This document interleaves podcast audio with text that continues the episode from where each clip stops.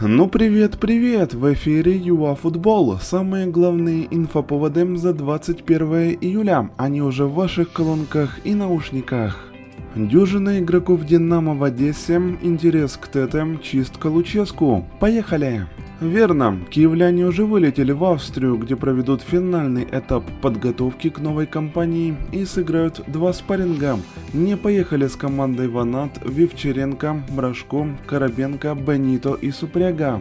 Но получается, что Влад залечивает повреждения, а на нигерийца Луческу и вовсе не рассчитывает. А вот где спрос на молодых динамовцев имеется, так это в Одессе. Новичок УПЛ Черноморец сообщил об аренде сразу дюжины киевлян. Это Цитаишвили, Смирный, Исаенко и еще 9 игроков.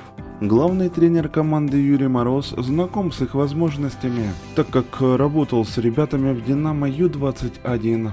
Бельгийский Гент начнет сезон без дуэта Безуса и Еремчука – Оба игрока не были включены в заявку на дебютный поединок компании против норвежской Валеренги в Лиге конференций. Романы только вернулись из отпуска и в ближайшее время будут работать над физической формой. А вот Эвертон отрапортовал о переходах двух ветеранов, заменах Волкоту и Ольсону. Таунсенд и голкипер Бегович, новички команды Бенитеса. Эндрос переехал в Ливерпуль как свободный агент, где вновь поработает с Рафой, а вот за Асмера Борнмут получил небольшие деньги. Милан рассматривает вариант с переходом атакующего игрока Шахтера Тете, как сообщает Пьяната Милан. Бразилец является запасным вариантом для Россонери в случае провала в переговорах по нападающему Сантоса Кая Жоржа.